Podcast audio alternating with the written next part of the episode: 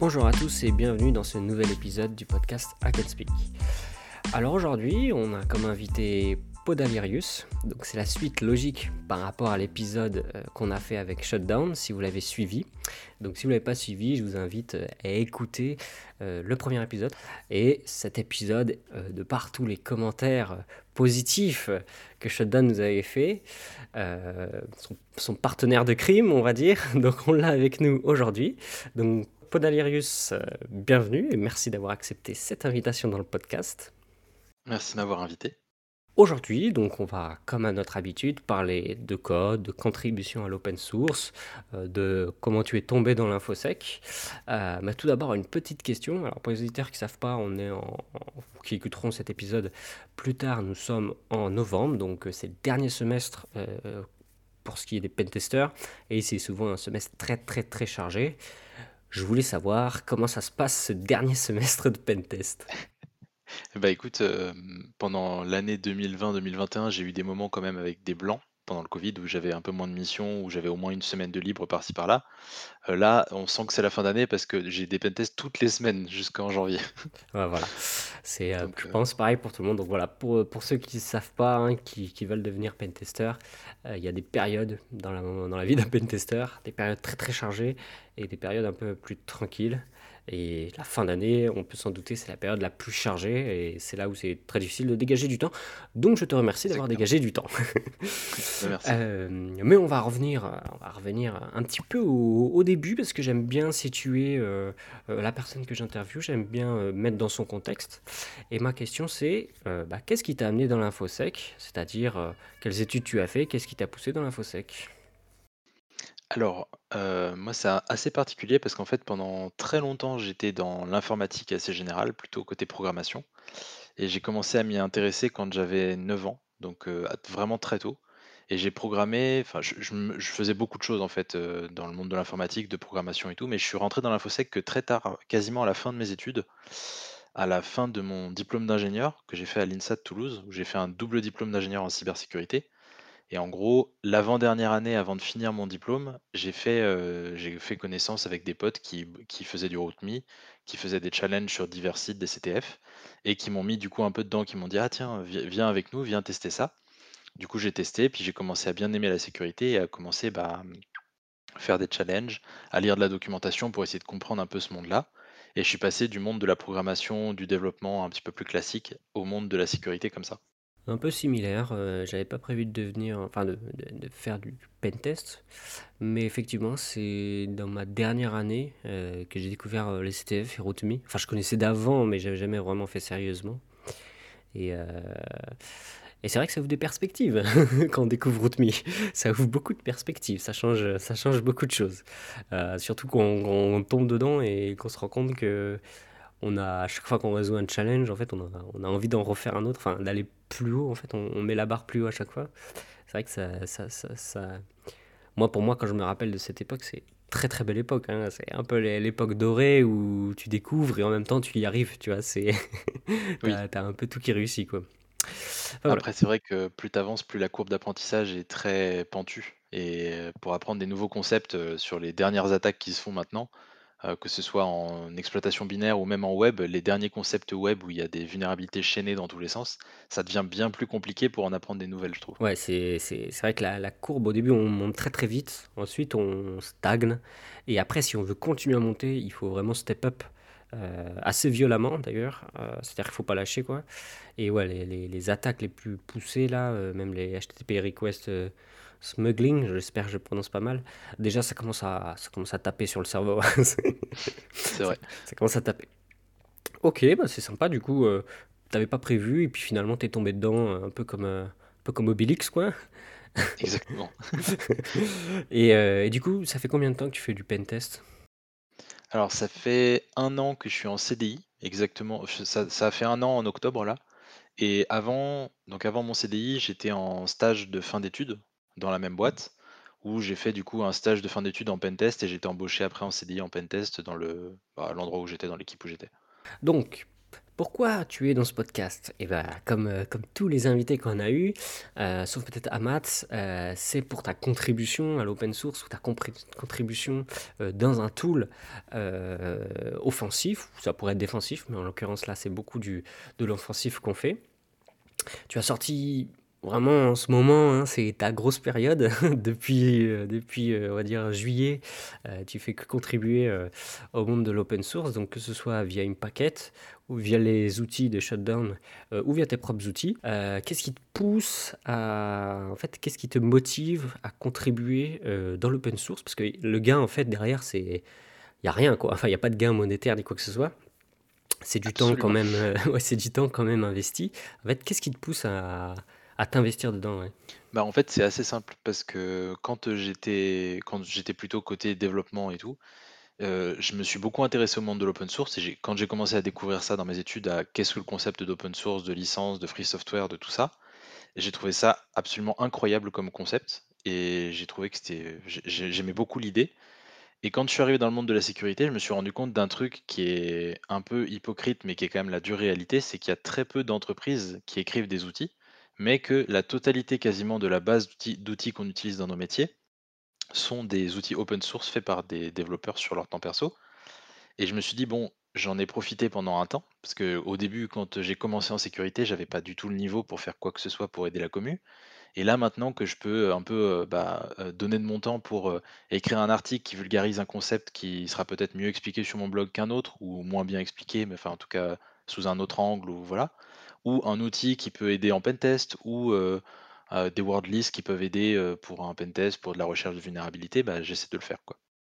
Et est-ce que la, hum, la, reconnaissance, enfin, est-ce que le fait de, de, participer à la communauté open source et de le partager justement à travers des articles ou à travers Twitter, etc., est-ce qu'il y a aussi cette idée d'avoir la, reconnaissance en fait de, de certaines personnes dans, dans, la communauté InfoSec euh, qui disent ah bah lui il, travaille, il participe.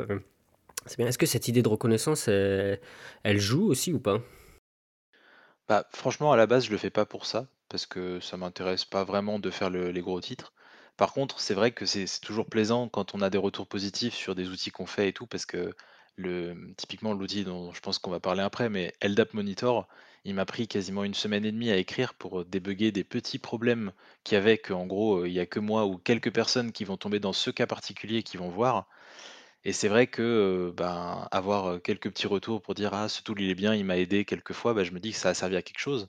Maintenant c'est vrai que je fais pas ça à la base pour la reconnaissance, mais ça fait toujours plaisir quoi. Mmh. Bah, c'est-à-dire que c'est un petit peu le seul paiement que tu auras, quoi. Bah, c'est dur à dire, mais c'est le, en fait, c'est le, le, fait de, de parler de ce que tu fais, c'est capitaliser en fait sur l'investissement que tu as eu pour que bah, tu puisses euh, potentiellement euh, euh, rencontrer de nouvelles personnes, discuter de, de, nouveaux sujets avec de nouvelles personnes, euh, parce que tu as fait cet outil et parce qu'ils en ont entendu parler. C'est, Exactement. C'est comme ça que je vois les choses, parce que c'est vrai que dans le monde... tu as très bien résumé. Hein, je pense que 99% des boîtes qui font du pentest, c'est du full open source, ou alors des tools open source qu'ils ont pris en interne, qu'ils ont pimpé, mais jamais ils iront faire une pull request sur le projet initial. Euh, Exactement. c'est vrai que c'est quand même. Euh, et puis ils vont faire leur business dessus. C'est vrai que c'est quand même euh, un monde assez, assez dur en vrai. et moi, moi personnellement, qui contribue aussi, moi je pense que, que j'ai contribué, c'était plus, tu sais, par rapport au syndrome de l'imposteur que beaucoup de pentesters ont au début et le fait de, de, de montrer que j'étais capable. Parce que on a le syndrome de l'imposteur et je et je voulais participer et montrer que moi aussi je pouvais euh, aider en fait. Et à travers ça, en fait, vaincre le syndrome, tu vois. oui, je vois ce que tu veux dire. C'était, moi, pour moi, tu vois, il y avait aussi ce concept. C'est pour ça que je te posais la question de la reconnaissance, euh, parce que pour moi, je sais que ça a joué et ça m'a aidé en vrai euh, à passer un cap et à me dire bon, c'est bon. parce que le syndrome de l'imposteur, je pense que surtout en pentest, tout le monde l'a un peu, plus ou moins fort. Euh, et, moi, je l'ai vaincu comme ça, on va dire. D'accord. Mais tu l'as pas, peut-être bah, pas. bah, je le vois pas comme ça. Autant je l'ai dans d'autres domaines de ma vie, ce syndrome. Mais en pentest, je l'ai pas senti comme ça. Par contre, Il y a souvent un truc que je vois, c'est, mmh, quand je vois moi du coup j'ai 24 ans là, cette année, quand je vois que à mes 24 ans, bon bah, je sais faire des trucs dont je suis très fier en sécurité, mais que je vois des petits jeunes de 18 ans qui arrivent et qui font du browser exploit, du pawn, mais de très haut niveau et je je me dis: «Mais waouh!» tu vois? Ah, me ça, ouais. «On on est rien dans ce monde». Bah, c'est ça, en fait, le il se développe comment, je pense? C'est quand tu es entouré de gens très, très forts, en fait, ou que tu vois des gens très, très forts travailler, spécialement quand il y a des gens très, très forts dans ton équipe, heu, tu tu te sens pas au niveau, en fait, alors que tu as le Ah niveau, oui, tu vois? oui. Mais c'est comme ça je pense qu'il Oui, de c'est là. mais c'est la comparaison qui Mmh. qui devient rude parfois. Ouais, c'est ça. Beh, c'est positif en un sens, ça veut dire que tu as des gens très forts autour de toi, donc heu, voilà. Oui, puis je pense que c'est toujours bien, bon, il y a il y a beaucoup de gens aussi dans le dans la milieu dans le milieu de la sécurité qui ont tendance des fois à se prendre pour Dieu. Donc oui, il y a des c'est pas extrêmes. mal aussi Oui, de non, mais complètement. Il y a il y a ceux qui ne doutent pas et ceux qui doutent beaucoup et ceux au milieu.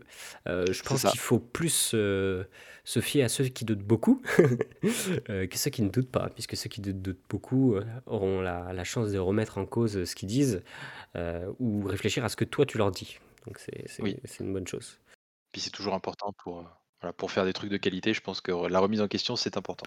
Mais très très je te remercie pour, heu, pour ton point de vue. C'est vrai, c'est une question que je pose pas souvent, mais que j'aurais dû poser plus souvent, heu, et que moi je me pose en fait tous les jours.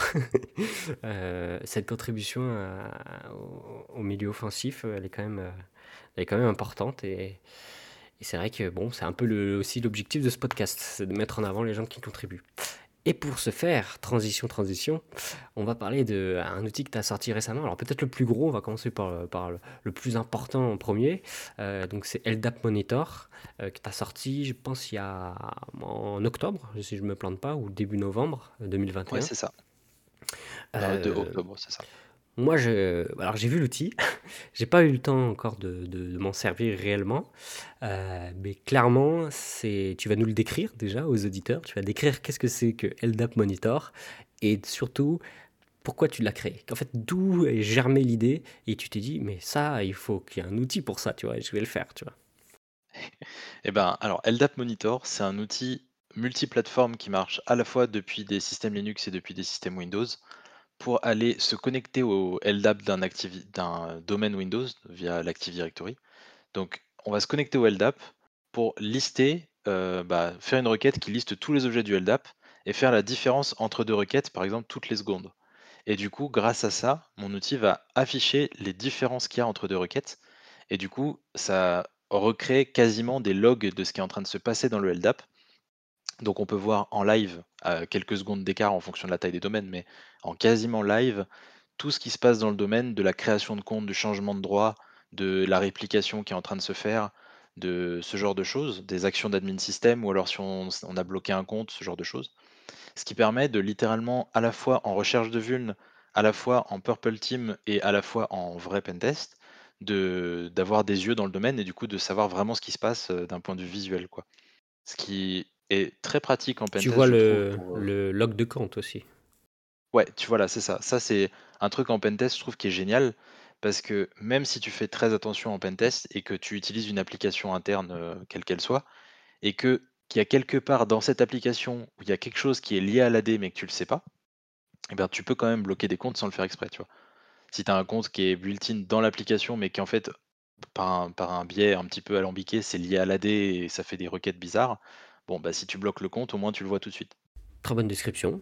Bon, je résume, hein, c'est un tool qui permet de monitorer euh, l'Active Directory, enfin le, le- l'annuaire LDAP pour savoir ce qui se passe euh, au niveau des, des comptes ou au niveau des droits euh, sur les utilisateurs ou les comptes machines. C'est ça. Euh, et du coup, petite question, mais d'où t'es venue l'idée de créer ce tool? Alors, avant d'expliquer d'où m'est venue l'idée, je vais revenir un tout petit peu sur pourquoi j'ai sorti beaucoup de tools là en pas très peu de temps, mais en quelques mois. Parce qu'en fait, j'ai une énorme base de tools que j'ai commencé à écrire au fur et à mesure de mes pentests, de à chaque fois une idée par-ci, une idée par-là, mais heu, sur le coup, bah, tu es en mission, tu pas le temps de développer ton idée, mais tu commences à écrire une ébauche d'outils qui va te servir pour un instant T, mais qui est clairement pas un truc que tu peux mettre dans la nature parce que, bah, il y a que toi qui sais l'utiliser, il y a pas de d'options, il y a pas de message d'erreur, il y a pas de documentation, c'est n'importe quoi. Donc des outils comme ça, en fait, j'en ai, peut-être encore, heu, 30-40 qui sont qui traînent, en fait, dans des dans des dossiers un peu à droite à gauche Et au fur et à mesure, je les prends et puis je regarde, bon, bah, celui-là, il sert à rien, donc je le vire, ou celui-là, bah, il vaudrait le coup d'a- d'agrémenter l'idée, de faire quelque chose de bien, comme ça. Et le LDAP Monitor, à la base, c'était pas du tout l'idée finale de cet outil-là. J'avais créé un tool qui s'appelait LDAP Search, qui était littéralement euh, bah, la copie du LDAP Search de Linux, mais en beaucoup plus intuitif avec des options un petit peu plus compréhensibles et qui permet de se connecter aux Active Directory. Mais avec toutes les authentifications euh, Microsoft, donc Kerberos, passe the hash, euh, mot de passe directement, mais les tickets aussi, enfin tout ça. Et du coup, ça permettait de faire des requêtes LDAP à la main. Et comme je commençais à trifouiller un petit peu les requêtes LDAP pour comprendre bah, quelles sont les requêtes LDAP offensives, par exemple, pour lister tous les users qui sont Kerberos stable, bah, je m'étais créé une mini console LDAP qui me permettait de faire ça. Et à un moment donné, bah, c'était en faisant de la R&D avec Shutdown justement, où on réfléchissait à un truc et je me suis dit, ce serait génial plutôt que de faire une requête LDAP puis la même requête LDAP, de faire une requête LDAP et juste de dire diff et refait la requête et il me donne juste la différence qu'il y a entre les deux, plutôt que de me lister tous les objets. Et après, à un moment donné, je crois que j'ai dû aller me prendre un café ou comme ça, ça, a décanté dans ma tête. Et je me suis dit, mais ce serait génial qu'il y ait un tool à part entière qui fasse ça toutes les secondes ou tous les intervalles de temps donné, qui donne la différence entre les deux requêtes et qui te donne du coup les valeurs. De dire, bah, il y a cette valeur qui est passée de telle valeur à telle valeur. Et c'est comme ça qu'est né LDAP Monitor. Et est-ce que tu l'as utilisé du coup euh, Est-ce que ça t'a servi? Alors en pentest, j'ai déjà utilisé, heu, ça m'a pas servi pour l'instant, enfin j'ai pas, tu vois, j'ai pas empêché de blocage de compte ou comme ça pour l'instant avec. Mais par contre, j'ai pu voir les réplications, j'ai pu voir quand il y avait des alors s'il y a un cas particulier dans lequel c'est très utile, en pentest quand tu fais des tests d'intrusion interne, donc dans les domaines Active Directory, souvent tu vas utiliser, NTLM Relay, Responder et ce genre de choses qui sont le plus efficaces au moment où il y a beaucoup d'utilisateurs qui se connectent. Donc souvent vers, bah, soit le matin quand ils arrivent, soit en début d'après-midi quand ils reviennent de la pause. Et donc avec LDAP Monitor, vu que tu vois tout ce qui se passe dans le LDAP, tu vois aussi, quand un utilisateur se connecte. Donc en fait, si tu as ton LDAP Monitor qui est ouvert au moment à peu près où les gens arrivent, et ben, tu peux voir, bah, si tu vois trois quatre personnes qui se connectent et tu vois qu'il y en a plein qui se connectent, tu dis: «Ouh faut que je lance tout de suite mon NTLM Relay et mon Responder» et comme ça, tu as tu peux choper des choses tout de suite. C'est du un peu comportemental quoi, tu vas tu vas regarder ce qui se passe quoi. C'est ça. En fait, tu as des yeux dans le domaine grâce à ça. Mmh OK, OK. Et bien écoute, moi, en en ce qui me concerne, je ne l'ai pas encore utilisé, mais il y avait un une phrase qui je sais pas si c'était sur Twitter, heu, quand tu avais publié ton tool, heu, je sais plus qui l'a dit, mais qui disait, «Je vais enfin pouvoir voir, quand les, les admins 6 ont dit: "Non, non, j'ai pas touché le compte"», alors Oui, que alors que derrière, ils ont changé son mot de passe, c'est discretos parce que tu l'avais compromis et ils ont changé le mot de passe discretos et qu'ils disent: «Non, mais jamais de la vie, j'ai pas touché à ce compte». ça m'est déjà arrivé ça en pentest. Ouais. Un petit joueur qui a changé le mot de passe du domaine admin 4 fois et au bout de 4 fois qui m'a dit: «Ouais, je l'ai je l'ai modifié pour vous titiller un peu». Ah oui, mais c'est sympa ça. Ouais, donc clairement, heu, ce ce tool pourrait répondre à cette problématique. Il y a aussi autre chose qui alors un autre cas un autre cas d'usage qui m'a été passé par la tête, c'est que ce tool, dans les toutes les versions PowerShell, C# et Python, il y a un un mode pour écrire en gros tout ce qui vaut tous les logs dans un fichier et je me suis dit: «Ça, c'est aussi très pratique quand tu lances ça en background pendant ton pentest et que si à un moment donné, tu as un doute de le client t'appelle en te disant, heu: «Il s'est passé ça à telle heure, heu, est-ce qu'est-ce que vous avez fait?» tu peux vérifier tout ce qui s'est passé dans le LDAP et voir est-ce que c'est toi qui as fait des bizarreries dans les dans les objets ou to ou Mmh pas? mh, mmh. Ouais, et effectivement. c'est toujours pratique, quoi. Mmh. Alors moi, ce que je fais, c'est que je fais un blotdown, je fais mes Ouais. trucs, je fais mon micmac, je refais un blotdown et je diff. Ouais, c'est notre Ouais, manière c'est vrai que ça marche aussi. C'est ouais, c'est un juste un peu beaucoup plus bruyant, mais ça marche aussi. Dans Donc ça, quelques mois, Blue Down Diff en live. Ça, c'est un tool qui t'a pris du coup, heu, ouais d'ailleurs ça pourrait être une idée. Heu, ça, c'est un tool qui t'a pris du coup 1 semaine et demie à faire, heu, cumulé quoi? Ou tu pris une semaine et demie, heu, genre c'est tu mis une semaine et demie, tu te dis: «Lundi, je termine le» enfin t'as terminé le mercredi ou c'était plein de petits bouts cumulés? Ah, c'était, heu, alors ça a été 2 jours. En fait ça s'est passé en 2 parties. C'est au début, j'avais ma base de LDAP Search où j'ai passé peut-être une journée et demie, 2 jours dessus.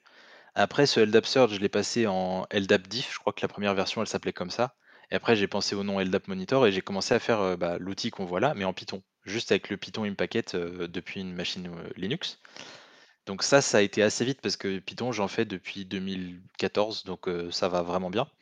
Et là, après, je me suis dit: «Bon, il y a quelque chose qui serait vraiment bien et qui te ferait gagner un temps fou en pentest», c'est qu'il existe des versions, en exe et en PowerShell pour le lancer depuis une session Windows dont tu n'aurais pas les creds, mais avec le token courant de ta session, quoi. Et je me suis dit: «Ça, c'est génial». Par contre, waouh, écrire alors le C++, ça s'apprend, hein, et le C# aussi, mais le typage, il fait très mal, hein. Donc là, j'ai mis beaucoup plus de temps. Ouais, c'est ça, c'est que tu poussé le vice à faire une version, Windows et Linux. Franchement, j'en connais pas beaucoup qui qui qui qui poussent le vice, heu, aussi loin, hein, franchement. Mais en fait, je je vais te dire, sur le coup, j'ai beaucoup galéré sur la version C# et la version PowerShell, globalement, c'était la même chose, donc ça a été, ça a été plus simple après. La version C# elle m'a vraiment, heu, me fait fait m'arracher les cheveux à plusieurs moments.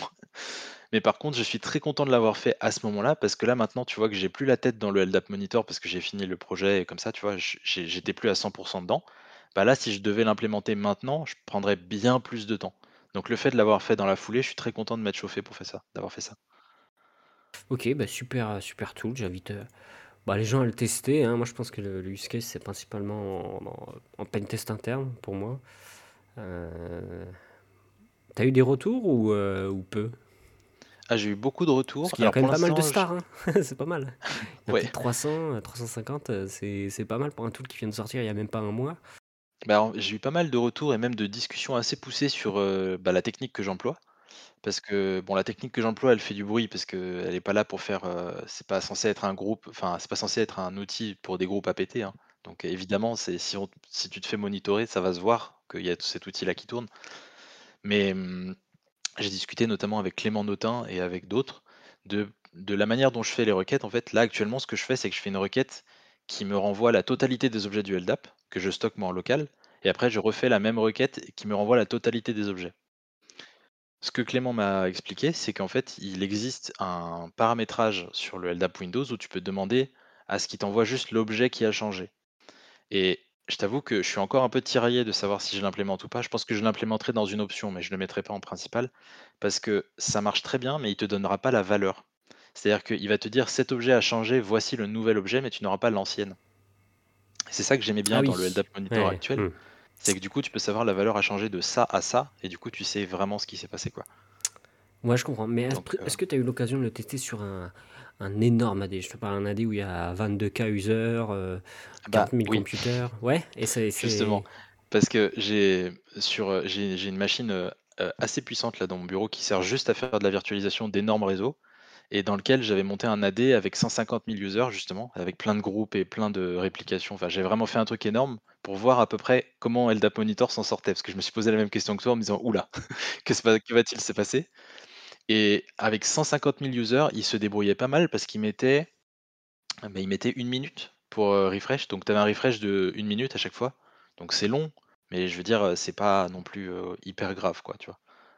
C'est ce sera pas en live autant qu'à la seconde près comme ce qu'on a, sur des sur des domaines jusqu'à 30 000 users, ça reste, de l'ordre de la seconde. Après ça commence à être plus gros. est-ce qu'il y a un autre tool, dont tu aimerais parler? Parce qu'en fait, tu plein de petites contributions ou de de de petits tools. Hem, chaque tool fait un petit truc. Est-ce qu'il y en a un vraiment qui qui t'a qui te marque et que tu as envie de parler? Alors, il y en a en fait, il y Un a ou plusieurs, il y a 3-4 gros tools qui sont pas publics actuellement, mais qui seront Mmh publics, heu, dans les prochaines semaines, dans les prochains mois. Parce qu'il y a des choses encore où je fais un peu le perfectionniste dessus et bon, j'aimerais bien essayer de corriger des problèmes. Ouais. Mais effectivement, je sors surtout des petits tools parce que souvent j'essaie de faire des, bah, des outils qui servent dans un cas extrêmement précis mais qui n'existent pas en- encore aujourd'hui. Et sinon, en gros projet, bah, il y a le LDAP Monitor, mais surtout il y a autre chose que je suis en train de lancer avec des potes justement, qui s'appelle Binary Exploitation, qui n'est pas un outil vraiment, mais qui est une espèce de wiki euh, extrêmement précis sur l'exploitation de binaires et les formats de, d'exécutables en fait. Mmh L'idée, c'est que, comme ce que je te disais, heu, il y a des petits jeunes de 18 ans qui arrivent et qui sont très, très bons en Pawn et tu te dis: «Mais waouh, mais comment ils font?» et en fait, chose que je remarque moi, c'est que trouver de la documentation en Pawn, dès que tu sors des buffers overflow ou du donc les choses un peu classiques, heu, c'est quasiment inexistant. Donc c'est un petit peu compliqué à trouver. L'idée là, c'est qu'en fait, avec des potes, on essaie de remplir catégorie par catégorie, bah, heu, les vulnérabilités avec les exemples de comment tu les exploites, heu, les protections des binaires aussi également. On essaie de parler, heu, alors vulnérabilité, protection de binaires, j'en ai oublié un, il y en a 3 à chaque fois. Vulnérabilité ah oui et la manière de bypass, par exemple, quand tu as de la SLR, comment tu fais pour le bypass, dans quel cas? Et l'idée, ce serait d'avoir presque une table des matières de tout ce qui se fait en exploitation binaire, qui avec des résumés de chacune des choses que tu que tu peux faire et des, heu, des liens qui vont pointer vers un article extrêmement précis, vers un blog, de quelqu'un qui a fait un article vraiment pointu sur le truc plus technique, quoi. Et c'est ça ça ça que tu vas sortir dans dans quelques semaines? Alors ce celui-là, il est déjà sorti, mais il est en cours d'écriture, tu vois? J'en ai pas encore j'en ai pas parlé vraiment, heu, sur les réseaux parce que, bah, il est encore en cours d'écriture, mais il est déjà public en soi. Il est sur mon GitHub et il y a un site web, il y a Et du coup, un peu comme The Hacker Recipe, tu vois? ouais, tu vas sortir, heu, d'autres tools là? Ouais. Et c'est genre, heu, une petite exclue, heu? Alors, il y a alors lequel? Il y en a y en a un que je n'ai que que j'ai préparé depuis juillet et que je voulais sortir avec une CVE qui est censée être associée à ça. Mais, heu, Mitre ne me répond ni oui ni non à cette CVE. Donc en fait, heu, c'est compliqué parce que là, je commence à me dire qu'à un moment donné, je vais release le tool d'auto-exploit sans la CVE. Ouais. Parce que c'est une vulnérabilité qui a été corrigée déjà, qui est Ah oui, connue dans mmh. un CMS. Mais juste, je ce que je voulais faire moi, c'était que, heu, je je m'en fichais qu'il y ait mon nom dessus, hein, pour être honnête. Mais c'est juste que je voulais qu'il y ait un numéro CVE a a associé à cette vulnérabilité. Parce que chacun l'appelle différemment et donc du coup, heu, tu sais plus enfin, quand tu as des discussions différentes ou des write-up différentes, tu sais pas s'ils parlent de la même vulnérabilité ou pas. Mmh mh. Et et Ah voilà sinon, faut quoi. lui trouver un petit nom, heu, un petit nom, quoi. Ouais, bah, c'est dans le, mmh, le, le le dans l'outil, que j'ai fait là, du coup, je j'ai donné le nom de du truc vulnérable, de du CMS vulnérable donc bon, je me dis que ça risque, d'être le nom de la vulnérabilité à un moment donné. Exploitation d'un d'un d'un d'un d'une CVE qui n'est pas encore une CVE ou qui ne sera peut-être jamais une CVE, mais ça arrive à tout Bah, le ouais, monde, hein, tu sais? c'est voilà. Bah, les j'étais étonné parce que les on on m'avait dit ça en fait, que Mitre, il pouvait mettre une semaine à répondre comme 6 mois et les premières CVE que j'ai eues, j'ai eu énormément de chance parce que j'ai trouvé 2 CVE quand j'étais en stage, ce qui est, heu, ce qui relève quand même d'une chance incroyable. Parce qu'il y a il y a la partie, heu, savoir-faire technique pour arriver à exploiter une vulnérabilité, mais il y a aussi l'énorme partie chance quand tu trouves des CVE, parce qu'il faut quand même que tu tombes sur un truc qui n'ait pas été audité et tout. C'est beaucoup de chance quand même. Et j'avais trouvé ça et ils avaient répondu en un mois. Donc je m'étais dit: «Bah, là, tu vois, quand je les report en juillet et que j'ai demandé un numéro CVE, je me suis dit: "Bon, bah, j'aurai une réponse, même si elle est négative, mais au moins je serai fixé dans quelques semaines, un mois, 2 mois, quoi"». Bah, non. Donc tant pis. Mais je pense que je le sortirai avant, mais voilà. J'ai quelques petits outils comme ça. Bah, pas pas pendant les vacances, s'il te plaît, parce qu'il y a la blue team qui va qui va pleurer. N'est-ce pas le meilleur moment? pas pendant les vacances de Noël. OK, OK. Moi, il y avait un autre tool, hem, enfin, c'est plus, Shutdown qui nous avait parlé, heu, qui était quand tu avais refait une bibliothèque, mais pour Python. Ah oui! Et oui, alors lui, il nous en a parlé Shutdown, heu, il avait l'air impressionné, donc c'était pas PIDS internals. Ouais, PyDS Hem, internals. donc il nous avait un peu décrit, hein. En gros, tu avais pris une librairie qui existait pour Windows, tu l'avais refait version Python, pour que le les tools de Shutdown puissent marcher. Mais il nous avait dit ça comme ça. J'aimerais bien quelques mots dessus, mais du créateur, du coup.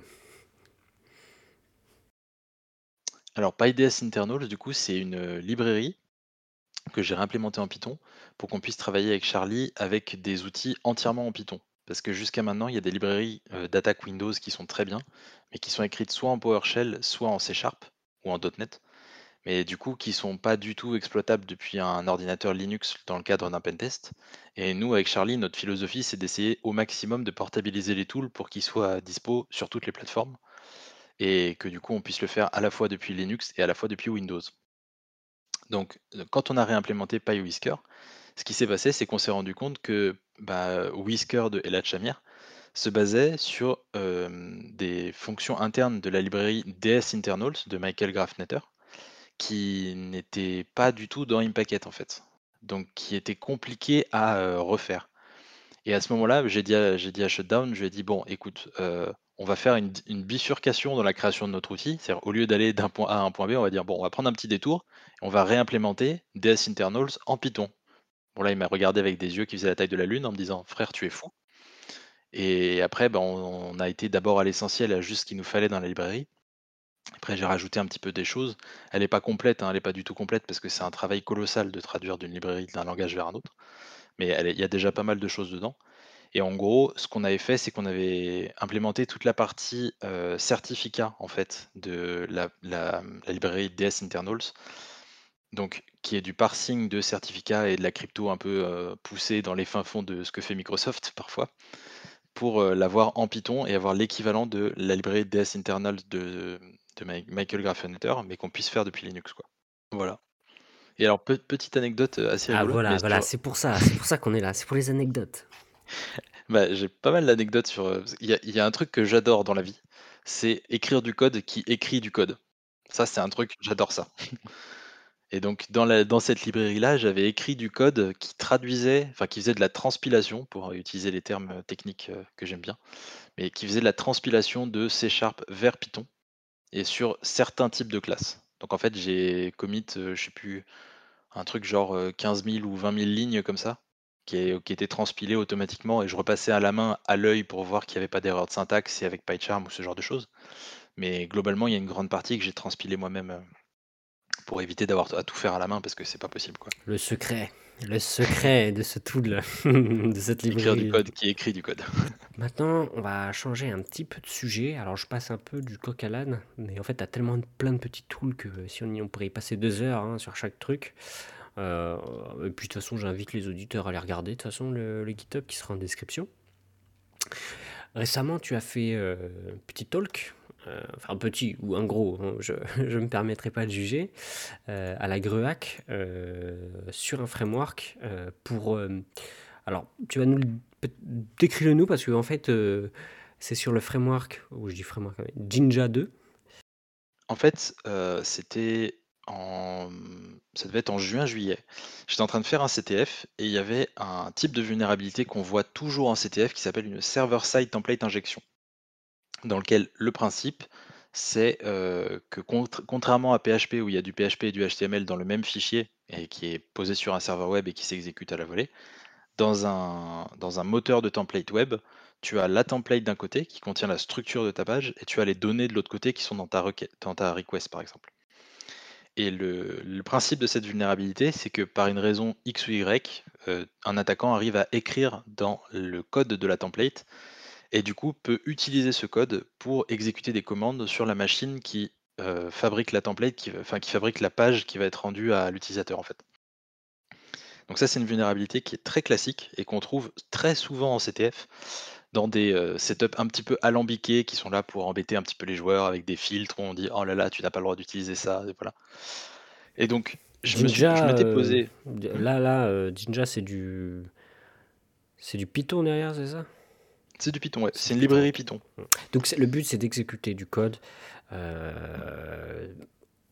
sur le server side donc côté serveur à travers une une vulnérabilité qu'on appelle template injection.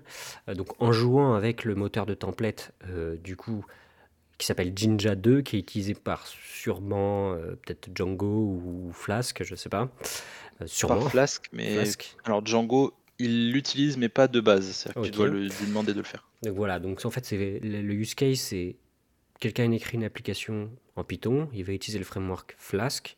Il s'avère que Flask utilise le moteur de template templating euh, Jinja 2 qui va permettre, vous savez, enfin pour les auditeurs, hein, c'est quand on met euh, chevron, chevron, euh, username, ça affiche le vrai username dans, la, dans le template HTML. Bon, c'est ça un, moteur de template, hein, ça qu'on appelle un moteur de template. Et là, en l'occurrence, c'est Jinja 2. Et il s'avère qu'il y a des manières d'exploiter Jinja 2 euh, pour qu'il exécute euh, côté serveur le code, mais que ce code qui soit exécuté, euh, bah, c'est pas l'affichage de username, c'est du code malicieux qui va exécuter par exemple une commande sur le serveur. J'ai bien résumé? C'est exactement ça. Et ben voilà, ben là bim, j'ai mis un peu de contexte pour qu'on, parce que ton, ton talk, hein, je l'ai sous les yeux, c'est pas, enfin le, le, sujet du talk et la, la raison pour laquelle tu l'as fait il est un peu précis, donc je voulais mettre un, un vrai bon contexte. oui, bah t'as bien raison.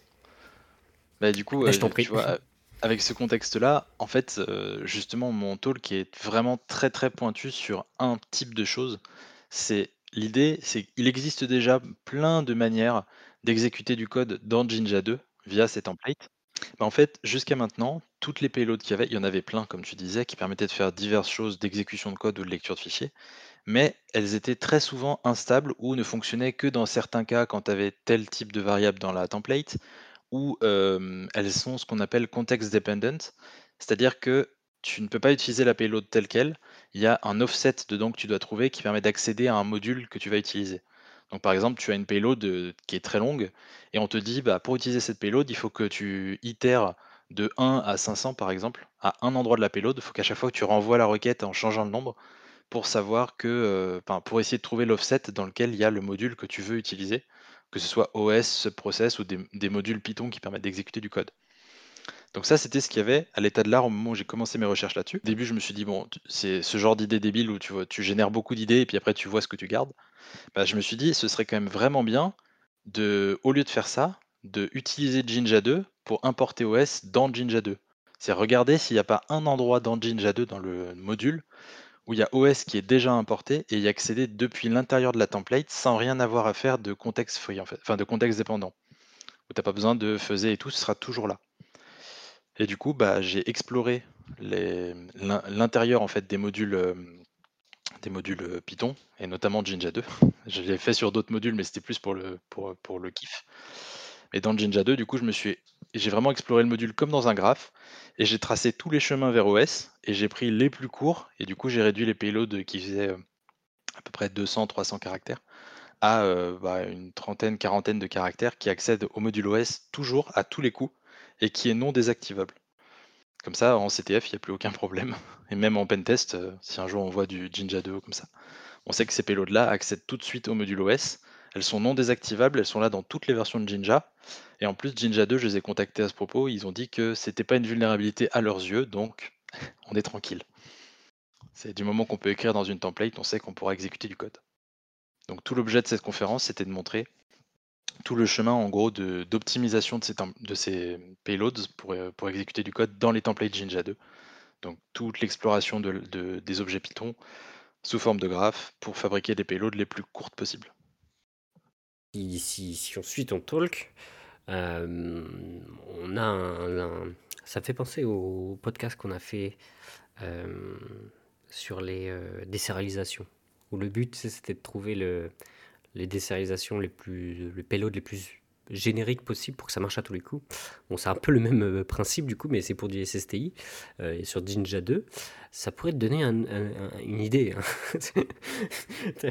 il y a, Yo Serial, hein, il y aura peut-être euh, un autre truc, mais pour les, pour les SSTI, uniquement pour eux. Du coup, là, si je, je suis ton talk et j'arrive à la fin, je, la payload, j'aurai la payload finale, donc je vois avec Cycler, Joiner et Namespace, qui sont free, context free, comme tu les appelles. Euh, donc ne pas dépendant, euh, pas dépendant du contexte actuel. Donc ces trois payloads, elles marcheront quoi qu'il arrive et appelleront du coup OS. C'est ça? Exactement. Ok. En fait, ces trois payloads se basent sur des variables qui sont déclarées à l'intérieur de Jinja, à l'intérieur des templates références de Jinja 2. Et en fait, c'est ce, qui, c'est ce que Jinja 2 utilise lui-même pour fonctionner. Donc, même si tu n'utilises rien, enfin, si ta template Jinja 2 n'a aucun paramètre dans le point render, en fait, ces, variables seront déclarées en interne, donc tu pourras les utiliser pour fabriquer ton chemin et aller te balader dans le, dans le. Merci pour ce retour sur cette conférence. J'espère que tu en feras d'autres et que tu auras d'autres sujets euh, à présenter, peut-être à Barbac. Je sais pas. On verra, c'est en 2022, euh, près de la mer. euh, voilà, j'invite tout le monde à venir ou à se renseigner. Euh, autre sujet, et je vais te laisser un petit peu libre. C'est vrai que je le fais pas forcément souvent avec les invités, mais on va, on va tester, on va voir si ça plaît aux gens. Vu que c'est ton podcast, est-ce qu'il y a un sujet dont tu aimerais parler Parler aux gens et partager une expérience que tu as fait ou un projet particulier qui n'est pas forcément open source. Euh, tu as la parole. Eh ben, il y a un petit projet euh, qui, qui, va être colossal un jour, mais qui est long à mettre en place. En fait, depuis des années, en, en sécu et en programmation, je m'intéresse au mainframe de banque. donc les mainframes IBM style ZOS, style AS400. Et le souci, c'est que bah, les mainframes, c'est peut-être ce qui existe de plus propriétaire sur cette terre. Donc euh, c'est très compliqué d'en trouver un et de jouer avec et de pouvoir s'entraîner dessus. Donc pour ce qui est des ZOS, donc les mainframes d'aujourd'hui, tu peux trouver des, ZOS en fait que tu peux, dont tu peux louer un compte utilisateur sur Internet, c'est possible, pour des formations comme ça. Mais pour d'autres types de systèmes, quand euh, tu veux bidouiller un peu et tu veux faire des bêtises, genre de la sécurité, tu peux pas trop. On va pas trop te laisser aller faire de la sécurité sur des environnements partagés, quoi. Donc du coup, je m'étais dit, bah, j'adorerais trouver un AS400 pour pouvoir euh, bidouiller le système et puis bah, voir est-ce qu'on peut faire des reverse shell, est-ce qu'on peut faire des, tu vois, faire de la recherche là-dessus parce qu'il y a très peu de docs en fait actuellement sur la partie sécurité de dire bon bah même si tu as un shell sur un AS400, enfin un QSH euh, sur un AS400, bah comment tu fais un reverse shell pour de vrai? Bah en vrai, il n'y a pas de doc. Donc je me suis dit, j'adorerais faire ça. Bon, le problème c'est que trouver une machine, c'est ça relève euh, de l'impossible. Parce que pour des questions de prix et pour des questions de compliqué à trouver, de rareté. Et j'ai cherché pendant plusieurs années, et là, en début 2021, j'en ai trouvé un sur le bon coin, qui était dans un état vraiment euh, déplorable. Il n'avait pas été touché depuis 20 ans et il avait pris, la il avait pris 20 ans de poussière, en fait, concrètement. Et le gars me l'a vendu pour une somme dérisoire, et j'ai passé à peu près une semaine à le restaurer entièrement d'un point de vue électronique, à tout nettoyer pièce par pièce, à tout démonter, à tout remonter, à vérifier que tout est OK et tout. Je l'ai complètement redémarré, il fonctionne nickel maintenant. J'ai réinstallé les systèmes, j'ai trouvé un, moyen un peu rigolo parce que hum, sur le système de la S400, je n'avais pas le mot de passe. Et comme il n'a pas été démarré depuis 20 ans, l'ancien propriétaire ne connaissait pas le mot de passe. Donc ce qui était vraiment très embêtant. Mais nos chers amis de chez IBM ont inventé un mode maintenance que tu peux déclencher depuis la façade de la machine qui te permet de démarrer dans un mode spécial, un petit peu comme le Grub Rescue, et de changer le mot de passe de l'admin, enfin l'équivalent de route, mais de, du système AS400 quoi. Et du coup j'ai fait ça.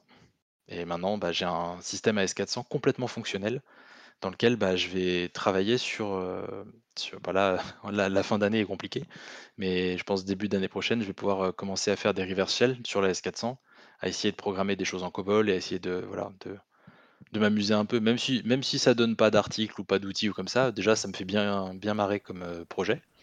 Et puis bah si je peux apporter des articles là-dessus. si tu commences à développer en COBOL, tu vas avoir un profil euh, très recherché, là, mon ami.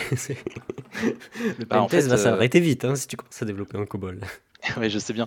Mais de toute façon, je sais très bien que j'irai pas travailler en tant que développeur COBOL. Par contre, il y a quelque chose qui me ferait énormément envie, c'est d'être pentester spécialisé en mainframe, parce que j'adore ce type de machine. Le contexte, et j'adore la manière dont ça fonctionne.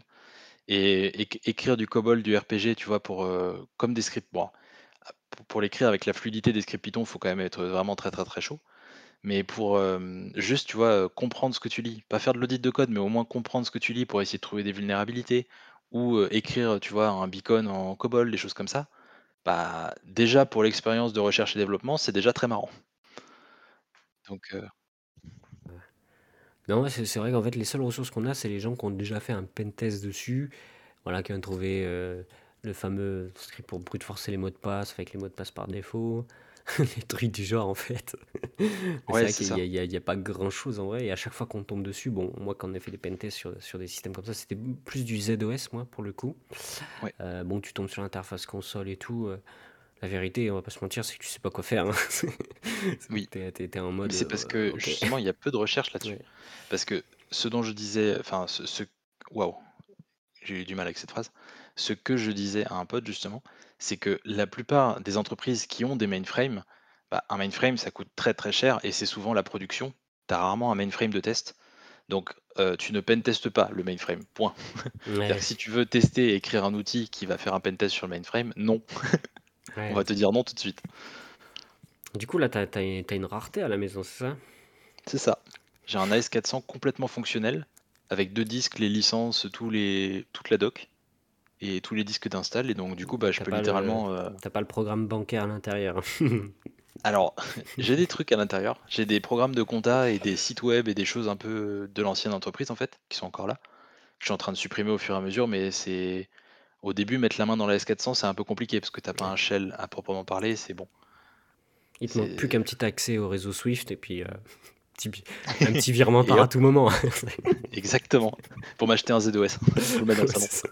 Il y, a un petit virement qui part à tout moment. Mais voilà, euh, ne fais pas un mineur pour Bitcoin, enfin un mineur pour. Euh, un crypto-mineur pour S400. S'il te plaît, ne fais pas un crypto-mineur pour S400 parce que là, je sens que le monde, le monde va brûler et je tiens à mes économies. Mais tu vois, par exemple, euh, dans les choses pour le coup qui sont intéressantes, de là sur la S400 que j'ai actuellement, et qui est d'ailleurs actuellement à un mètre de moi à ma droite, il y a, hum, j'ai fait des nmaps et tout, tu vois, de choses de, j'avais pas le temps de commencer un vrai pentest et d'aller faire de la R&D dessus, mais je me suis amusé au moment où il a démarré pour, euh, pour la première fois proprement, j'ai fait des nmaps et tout, et j'ai vu plein de ports qui sont euh, des protocoles extrêmement propriétaires et des trucs à mon avis qui n'ont pas été beaucoup cherchés. Il faut faire Notamment, hmm. Oh bah ouais, il y a des trucs qu'il faut faire et en plus il y a des, il y a des ports RPC. Comme euh, les ports RPC de Windows, tu vois, des mhm, remote mhm. procedure call. Bon, c'est un système différent, mais dans l'idée, il y a le même concept derrière. Parce qu'il y a eu ce concept dans plein de systèmes. Et je me dis, il y a peut-être aussi des choses euh, euh, très rigolotes, un petit peu comme ce que Microsoft fait parfois. Ah, ça pourrait donner un, si, tu y arrives, ça pourrait donner une belle conf dans de beaux endroits, je pense. Oui. Très. Ou une arrestation. Un poids. Ce sera l'un ou l'autre. Malheureusement. On, te fera, euh, on se cotisera et on te fera comment, comment ça s'appelle la... Une carte sortie de prison. Non, non, non, les gens qui, qui, qui, qui font une page, tu sais, pour donner de, l'argent pour les cautions, les trucs comme ça, la GoFundMe. Ouais. Un, un GoFundMe. Ouais, un, GoFundMe. on, on te fera un GoFundMe pour ce que tu sortes de prison. Voilà, voilou. Eh ben, écoute, je te remercie pour ce petit partage euh, que, tu, que tu nous as fait. Donc, c'était pas lié euh, à l'open source, mais je trouve que c'est toujours intéressant, ce petit, euh, petit partage qu'on peut d'ailleurs retrouver sur ton Twitter. tu avais posté des photos du fameux AS400. En fait, j'en ai fait un article complet sur mon blog où j'ai détaillé la restauration vraiment dans le détail pour ceux qui ont envie d'aller voir eh ben les photos avant, après. Je mettrai le lien dans la description du podcast. Euh, faut cliquer en fait sur l'épisode et normalement vous avez tous les liens, même si c'est audio. Hein, il y a quand même il y a quand même un support pour le lire, donc euh, c'est dans le support, donc sur Spotify ou ou Onshore ou Apple Podcast. Euh, vous, vous cliquez en fait, vous avez tous les liens pour pour vous rendre sur euh, les outils dont on a parlé, le blog, le Twitter, etc. Enfin pour retrouver tout ce que tout ce qu'on a dit durant ce podcast. Voilà, bah écoute, je te remercie euh, d'avoir participé à cet épisode. Euh, c'était très très sympa de t'avoir et je suis super content euh, de t'avoir eu bah, un peu à la... Bon, il y a eu un épisode entre-temps, mais à la suite de l'épisode qu'on a fait avec Shutdown, parce qu'il a, il a vraiment dit du bien de toi.